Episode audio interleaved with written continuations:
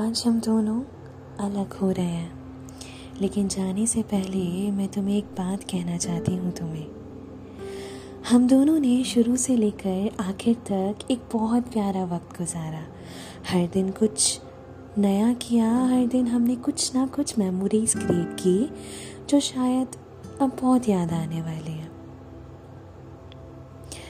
तो जो भी हमने किया ना, उन यादों को, उन किस्सों को प्लीज़ कभी भूलना मत।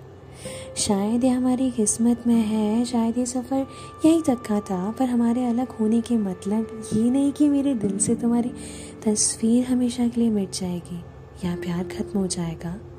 नहीं, मेरे दिल में इन सब की आज भी अहमियत है और रहेगी भी। मैंने प्यार किया तुमसे और तुम्हें भी किया।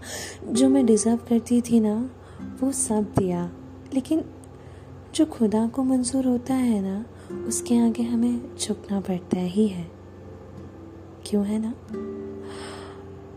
और मैं कोई शिकायत नहीं करूँगी, ना ही तुम्हें या किसी को भी किसी भी तरह का ब्लेम करूँगी।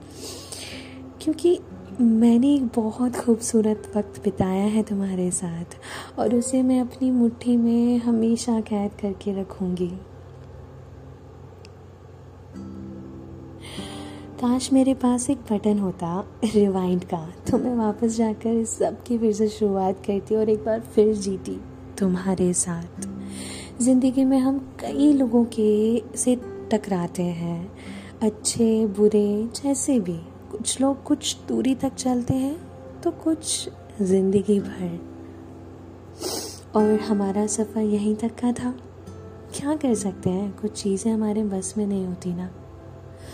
जाने से पहले बस यही कहूँगी that you are the best thing that ever happen to me मैं इस चीज़ के लिए खुदा का हमेशा शुक्रगुजार रहूँगी।